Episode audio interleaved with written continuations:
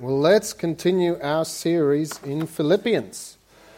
If you haven't been here with us for a while, we've worked our way through Philippians very slowly, which has been awesome. So even today, we're only tackling about 4 verses, and it's been a real blessing to us. We've been trying to tackle whole books of the Bible as we think that that's how God intended it. And sometimes it just meant we've taken really big chunks and we're struggling to get everything out of it that we want and we think that God intends for us. So we've slowed down. And it's almost like a good cow, right? Just like chewing over things really well. And hopefully it enters in better and we get more nourishment from it. So today we're at Philippians 1 from verse 27. Open up your Bibles there. Philippians chapter 1 from verse 27. And we're only going to read through to verse 30. Now, by the way, these 4 verses are one sentence in the Greek language, in the original language.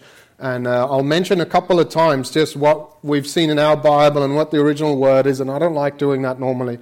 But hopefully it's helpful. But what I really want to say is if you have any questions about languages, feel free to talk to Tim and Justin, who's just done some language exams on Friday for Theological College. So I'm sure they can tell you everything that you need to know. I think it went well. I prayed for them. So go and have a chat to them. Philippians 1 from verse 27. I'm going to read from the ESV. It'll be on the screen for you if you don't have a Bible. Only let your manner of life be worthy of the gospel of Christ, so that whether I come and see you or am absent, I may hear of you that you are standing firm in one spirit, with one mind striving side by side for the faith of the gospel, and not frightened in anything by your opponents. This is a clear sign to them of their destruction, but of your salvation, and that from God. For it has been granted to you that for the sake of Christ you should not only believe in him, but also suffer for his sake. Engage in the same conflict that you saw I had, and now hear that I still have. Let's pray. Father God, help us with this. This is where you show us what it looks like to live a life worthy of the gospel of Christ. And we would hate to sit here today, awake but not seeing, hearing but not understanding, and leaving here and living lives unworthy of the wonderful, beautiful gospel of the Lord Jesus Christ. So speak to us tomorrow, show us your truth. Exalt yourself before us today, and may we see Jesus not just as someone to live a life worthy of, but to see as our ultimate worth in life. And we pray this in his name. Amen. Now, on Australia Day in 2013, I became an Australian citizen, and I know, this comes to a huge surprise to you guys, because many of you thought that I was born and bred here in WA. Or maybe it's just because I tell you that and you've started believing the lie. And since that day, I've tried to live a life worthy of my Aussie citizenship. You know, I call people mate now. And back where I come from, that was a racist term. Okay, you could potentially be thrown into jail for saying like that. But I've managed to change my mindset. This is what Aussies do, right? And it's good, so we call each other mate. I also respond in the positive to people's question by saying, yeah. Instead of yah. You know, that's how the Safas do it. They say yah.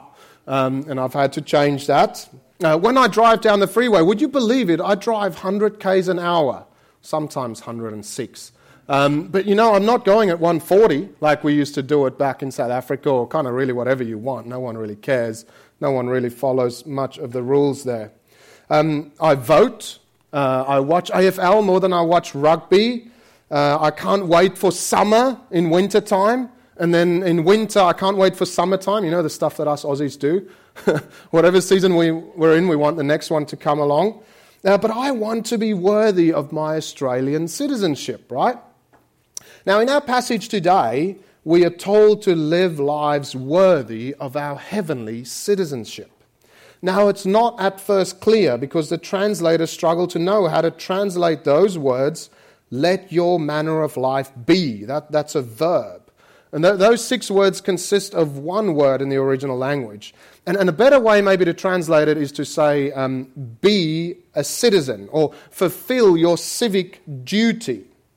But to say, only be a citizen worthy of the gospel of Christ doesn't make much sense because the gospel of Christ is not a place like Australia where you have citizenship or South Africa. No, it's a message about Jesus and not a place. But I wonder if Paul intentionally made it a bit weird because we can't actually live lives that make us worthy of citizenship in heaven. We can only become heavenly citizens through our belief in the good news of Jesus, the gospel of Jesus Christ. Nonetheless, I do think that once we become citizens of heaven through our faith in Jesus' death, his resurrection, his ascension, and his reign right now, there is a new standard of life that we live by. And this new standard as heavenly citizens shapes us all the time, everywhere, no matter the pressure. Okay, and actually our heavenly citizenship trumps our Aussie citizenship. The Philippians would have picked up on this when Paul was writing these words, that he's saying, hey, you guys are in Philippi, you are Roman citizens, and I want you to live as heavenly citizens, not with Caesar as your Lord, but with Christ as your Lord.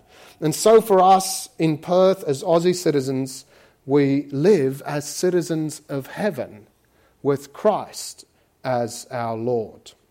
And Paul will actually talk more about this, so you kind of get a bit of a whiff of it now, but it's not the main thing. Later in chapter 3, verse 20, we read this, but our citizenship, that's the same word that I've been wrestling with now, our citizenship is in heaven, and from it we await a Savior, the Lord Jesus Christ. But for today, I want to show you what lives worthy of the gospel of Christ looks like here and now. And there are three factors, I think, that we see, and they all start with an S. The first one is this: lives worthy of the gospel are lives that are the same in secret and in public. And I think we see a bit of this in verse 27 at the beginning. Now, this is certainly not the main point, I think, of the passage, but Paul expects the Philippians to live lives worthy of the gospel of Jesus, whether he's there or whether he's absent and only hearing, about them. Look there at verse 27 again. Only let your manner of life be worthy of the gospel of Christ. Here it is, so that whether I come and see or I am absent, I may hear that you are ... We're going to look at that now. You see, whether Paul, their pastor, is with them or not, he expects them still to live lives worthy of the gospel of Jesus Christ. And a good question for us to ask is, do we live the same around our church leaders and our industry leaders, where we work maybe? Or do you live, to please your church leaders when you're around them here at church, and then when you're at work, you live in a different way so that you can please your industry leaders and impress them? Now, when I was in high school, I remember trying to not spend any time with the pastor whatsoever of our local church. And this made it a bit tricky in year 12 when we actually had to go for classes in his house. But anyway, it was always only a brief, hey, how you going? And then try and get out. Hey, there's people behind me. I want to get through, It was always very shallow. I always kept him at arm's length. And the reason is because I knew the life I was living was not worthy of him. I was living to please my mates more than him. I was living to please my teachers at times more than him. Certainly not my pastor. He wasn't front and center of my mind. And I'll get to a bit that maybe even that is not even proper thinking. But I wonder if you're living the same way today. Maybe you're trying to be worthy of your teammates at your sports club and you live a certain way there. Or your workmates or bosses. Other times you live, a life worthy of a husband or a father trying to please your wife and your children. Maybe you're the person that wants to be worthy of the funniest person going around tag, you know, and so you're always joking, and people really wrestle with where they're at with you because they're not sure ever if you're cracking a joke or if you're speaking the truth or what's going on. It's just really difficult. Now, do you see the problem we have if we always try and please the people around us? We're never going to be a single consistent person. We're always going to change to suit our environment, a bit like a chameleon, right? Essentially, we're going to be enslaved by the different environments or the people or whatever it is we're trying to please. But when we're trying to live lives worthy of the gospel of Christ, we're set free to live for Him and Him alone. And when we live lives, here's a good thing, when we live lives worthy of Jesus, we will be great workers. We will be great parents. We will be great spouses and partners. We will be great students. We will be great sports players and friends.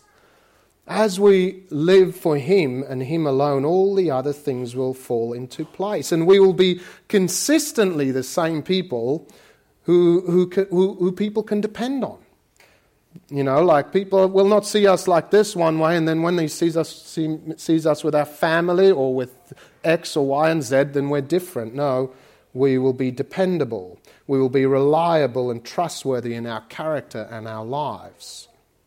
You see, people who live lives worthy of Jesus do so in secret and in public, whether they're alone or they're surrounded by others, whether they're with a group of mates in Northbridge or with their growth group, whether they're gathered at a sports stadium or gathered at church, whether they're with believers or non-believers. They're consistently the same people because they're consistently living for the same person, which is Jesus Christ.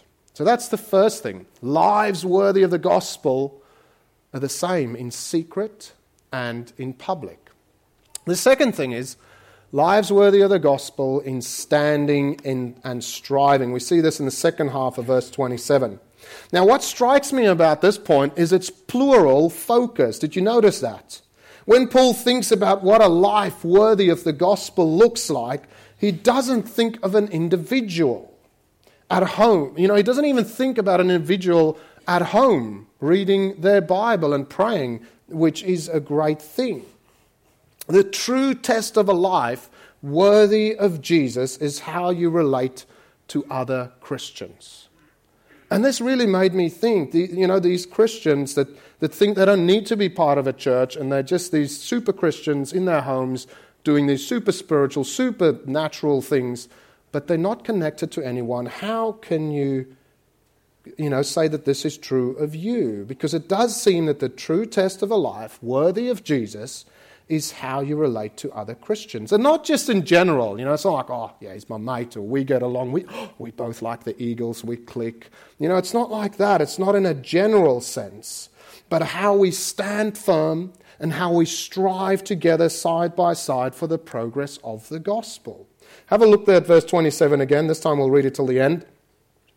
Only let your manner of life be worthy of the gospel of Christ, so that whether I come and see you or am absent, I may hear of you that you are standing firm in one spirit, with one mind, striving side by side for the faith of the gospel. Now to help us think of what it means to stand firm in one spirit, I think it might be helpful to ask, why do we have to stand firm in the first place, right? And I think the answer is it's because we're being pushed and pulled in all directions, right? And if we don't stand firm in the one spirit, as Paul says in Ephesians 4:14, he says we'll be tossed to and fro by the waves, carried about by every wind of doctrine, by human cunning and by craftiness in deceitful schemes. You see, Satan is out to deceive us and cunningly, sneakily trying to work over people in the church and ultimately churches themselves. You know what? And I reckon Satan would never want churches to stop existing. That's just my thought, but I'll tell you why. I think he would want churches that want to fit in with the world. People who think, oh, I'm good with God, but also we're trying to please these people. People who end up being neither here nor there. The churches that Jesus speaks very badly of, as we saw in the book of Revelation. Satan would want churches that believe everyone is saved, no matter if they believe in Jesus or not. Churches that don't stand for marriage between one man and one woman. Churches that do away with elders and instead have boards and start running the church as a secular business. Churches that divide and split over nothing important really for the wrong reason. Since before you know it, churches are on shaky ground. They're no longer standing on the rock-solid foundation that is Christ. That would be his tactic. And so it's very important that we stand firm in the one Spirit. And I think when it says one Spirit there, I believe it means that it's talking about the one and only Spirit of God. You know, we often talk, especially in our modern day and age, of, oh, we've got Spirit, you know, and it can often lead to we play the game with Spirit. It's like a manner of how you go about things. This is more than that. This is about being and standing firm in the one and only Spirit of God, the Holy Spirit that's poured out onto every person that puts their trust in Jesus. And you know what? One of the things I was thinking is like, what does it mean to stand firm in one Spirit? It just made me realize again that this same Spirit is the Spirit that stands behind every single word of the Bible, right from the first word to the last word. Behind every stroke of every word is the Holy Spirit of God in the original languages. So at its most basic, to stand firm in the one Spirit means to stand firm in what the Bible teaches us. You know, so that means we can't really stand firm with people who don't like bits of the Old Testament and say, oh, no, well, let's cut this bit out. No, we don't agree with that book. We don't, no, not that bit. We like this and that, and they're very picky. We can't stand firm with people even who take things out of the New Testament, who say, oh, well, that's not culturally relevant anymore. You know, we need to stand firm in the one Spirit of God and look at all of the Bible and uphold it. So to live lives worthy of the gospel is to be united by the Holy Spirit that fills us, that renews us, and that leads us by the Word of God. And it's hard to imagine, you know, the churches not being able to stand firm in this. You know, like if everyone actually has God's Spirit, how is it that we can be divided? How is it that we can't be united and work together for Jesus? But sadly, it happens. And it's part of God's way to expose who's really saved and who's not, and purifying his church. And so we have to watch out. Now, it's not just about standing firm, okay? It is also about striving side by side for the faith of the gospel.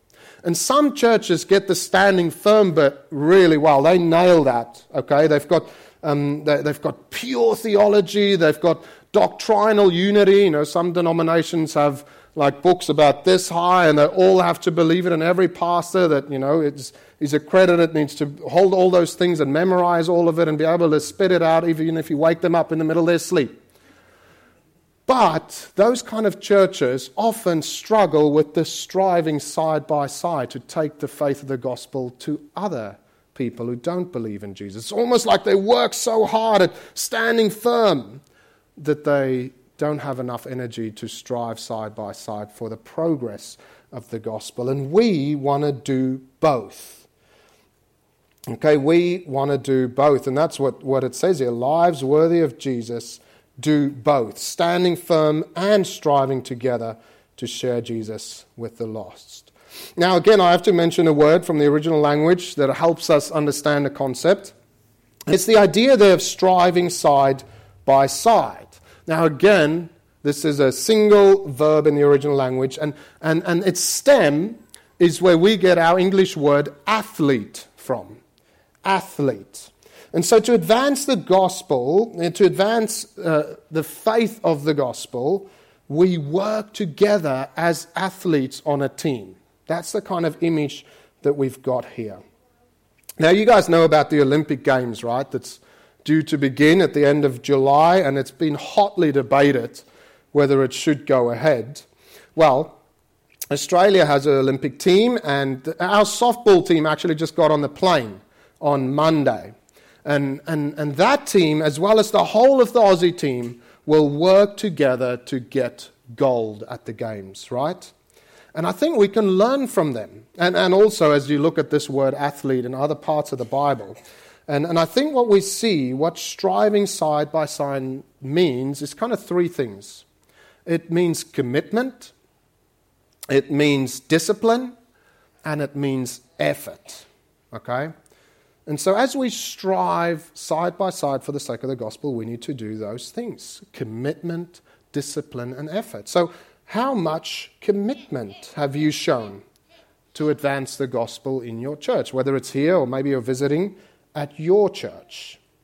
And have you shared that commitment with anyone, or is it just something only you know?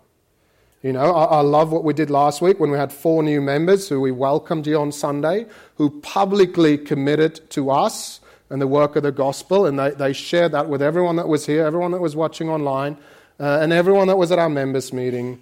It was beautiful.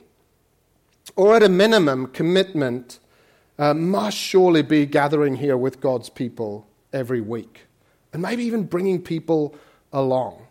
I don't know if commitment can be a one Sunday in a month kind of thing.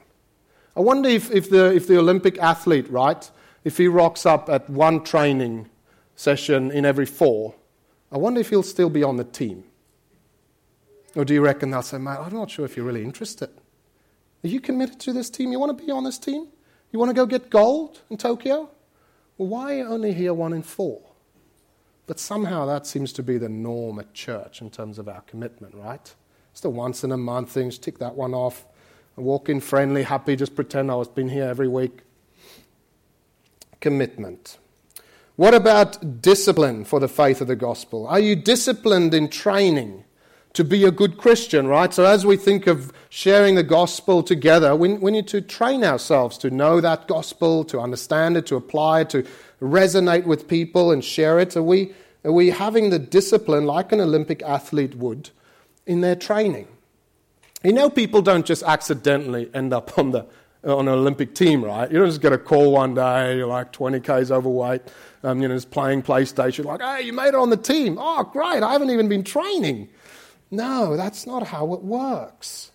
They are super disciplined with their training, with their diets, with their alcohol intake, with smoking and sleeping and all sorts. It actually starts consuming their life. They live and breathe this thing that they're trying to achieve. And it's quite interesting because the word here, when it says with one mind, striving side by side, that word mind is actually soul. And it's almost like those who strive together for the sake of the gospel is like a breathing organism united, and our hearts beat for the same thing, and we're in tune with each other. But I don't know why it is that we think we live lives worthy of Jesus without any spiritual disciplines, like prayer or memorizing scripture or Bible reading and studying or even proactively fighting sin. Discipline seems to have gone out the window. And then lastly, athletes put in effort, right? Athletes put in effort, and so should we. Here's a question. Have you ever seen an Olympic athlete win whatever it is, whether it's the 100-meter sprint or high jump or whatever? Have you ever seen one of them win a gold medal effortlessly? It's like striving, so easy. No, you watch like the videos and photos of those guys in slow motion. It's like, like they put in so much effort. They, like they put their bodies to like extreme pain that they might exert the most effort from their bodies. And so we too need to work hard in sharing Jesus with people that they might believe. Now, I've recently heard of a mum who was meeting with a not-yet-Christian friend, a mum here from our church, and they were reading the Bible together. She just said to the lady one day, hey, why don't we just read the Bible together? And you can just knock Jesus off as something that's true or real, or we can go further and see how you go. Then she found out, oh, gee, there's another mum in church who's also meeting up with a not yet Christian friend of theirs. And so they got together, and now there's a group of four. And before you knew it, before they knew it, there were more than four of them, and obviously all of their children as well. And so what they found is that as they're trying to share the Bible with these people who don't believe in Jesus yet, their kids constantly got in the way. Classic. And so they thought, well, what if we can get the kids out of the way? And so these mums can actually engage with Jesus and we can talk about it. And so they ask a lady from our growth group, hey, can you come look after these kids for an hour or so? Now, I've got 2.5 kids, and it takes effort to look after them. And he says, what person in their right mind would go and look after 10 kids? And none of them are even their own, I'll tell you what sort of person.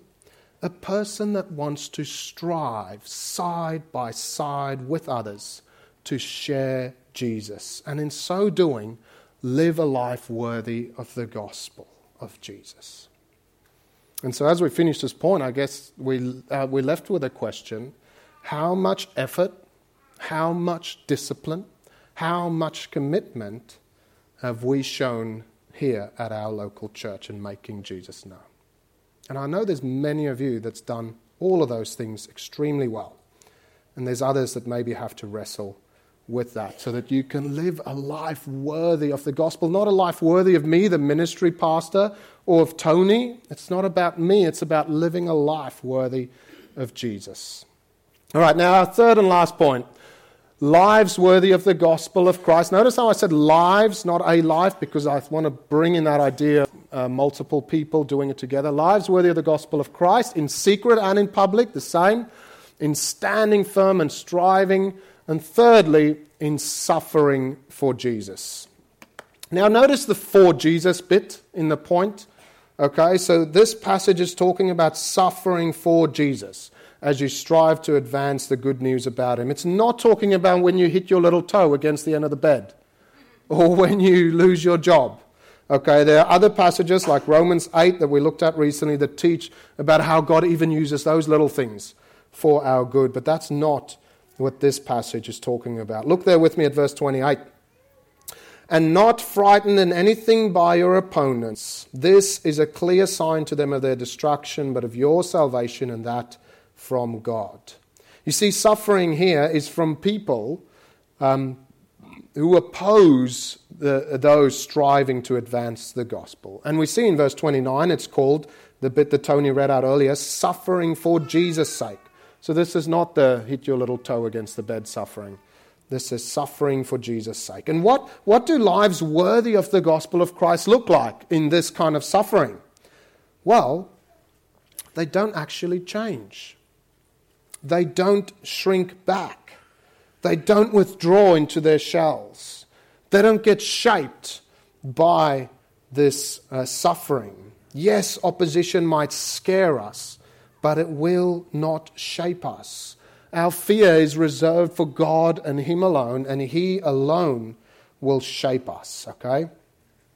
And if we can live lives worthy of the gospel of Christ like this, right? So by standing firm, by striving side by side with kind of one mind for the faith of the gospel, and not being frightened anything by our opponents, did you see what was going to happen? Well, you will become a sign, like a big billboard. That's a nice thing to be called by someone. Hey, you big billboard, you're doing a great job. But that's what will happen. You will become a sign, like a big billboard. Like that one on the way to Calmscott that all the O'Neill guys are on all the time. That one, like one of those. Like a big billboard. And our opponents will see in us their own inevitable destruction.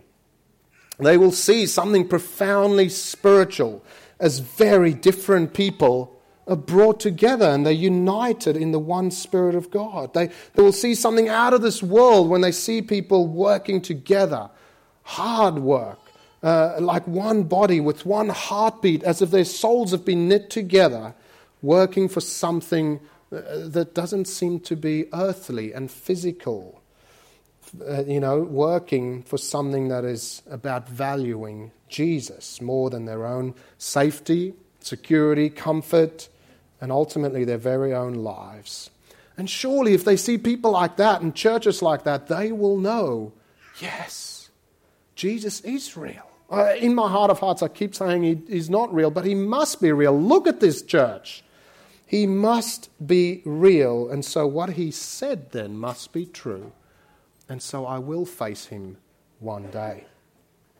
Now on the flip side, they will know that we are saved. This is the other side of the billboard, I guess. They will know that we are saved and it's God's work. It's not ours. We too must be encouraged by this sign, right? So this is not just for those who don't believe in Jesus yet. This is for us too. We must be encouraged by the sign of salvation. And I really hope you can see them. Do you see with eyes like this? Spiritual eyes that see billboards across our church and out into our community as they go out. People who have endured suffering for Jesus in unity, without wavering, standing firm in the truth and not fearing people, but fearing God.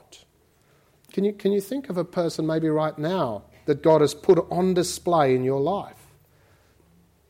I think we should hope and pray that God would use all of us as such signs wherever he has placed us.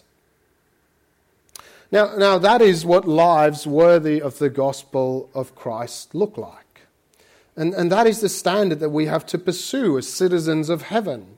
And as we do that, God uses it, get this, for the sake of his Son.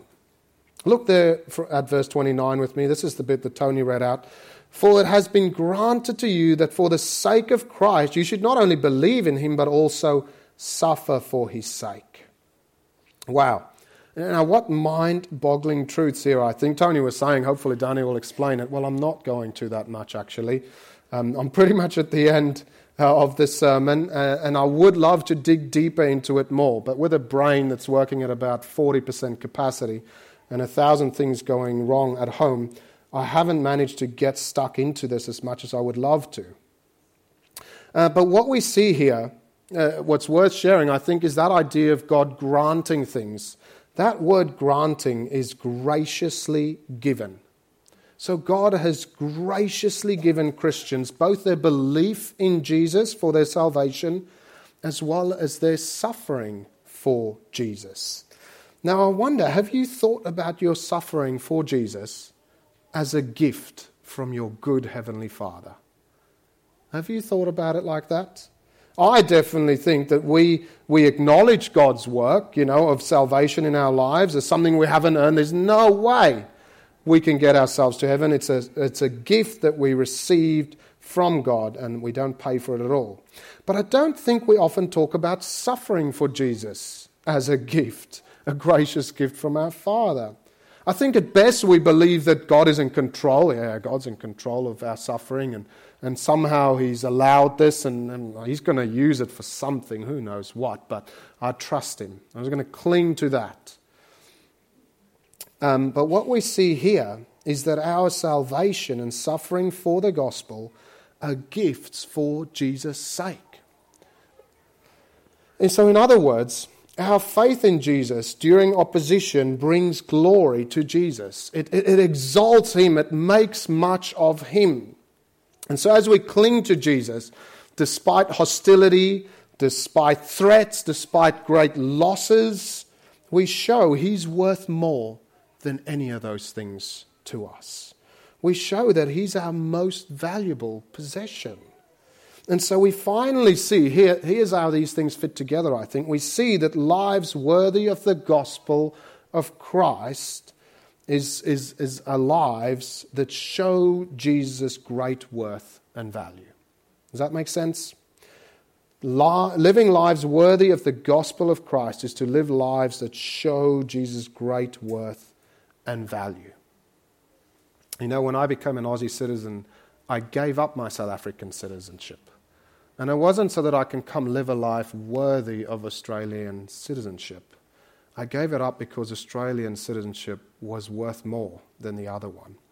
And so it is for us as we give up the things of this world and we live in this radical way, not just to live lives worthy of the gospel of Christ, but because he is of infinite value and worth. And we want to show that to people as we live these lives.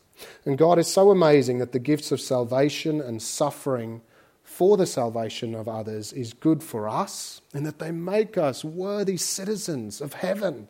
So we'll get there one day, and he said, well done, good and faithful servant. But at the same time, it also brings great glory to Jesus as our ultimate treasure. Let's pray. Father God, wow. There's so many places in the Bible, I think of Revelation especially, where it just says, worthy, worthy, worthy is the Lamb. Jesus, we just want to say you are worthy of our lives, of our everything. And Lord, if we struggle with that, if we think that cars are more worthy than you, if we think footy or food or whatever it may be on this planet is worth more than you, would you lead us and show us your true value? And as we continue in the series of Philippians, we pray that that might happen, especially as we hit chapter 2 and see of you, the eternal God who has come down in the flesh and served us and loved us to death. Please, would you lead us in showing us your worth and your ultimate value, that we might in turn with joy and smiles on our faces, live lives that are worthy of you.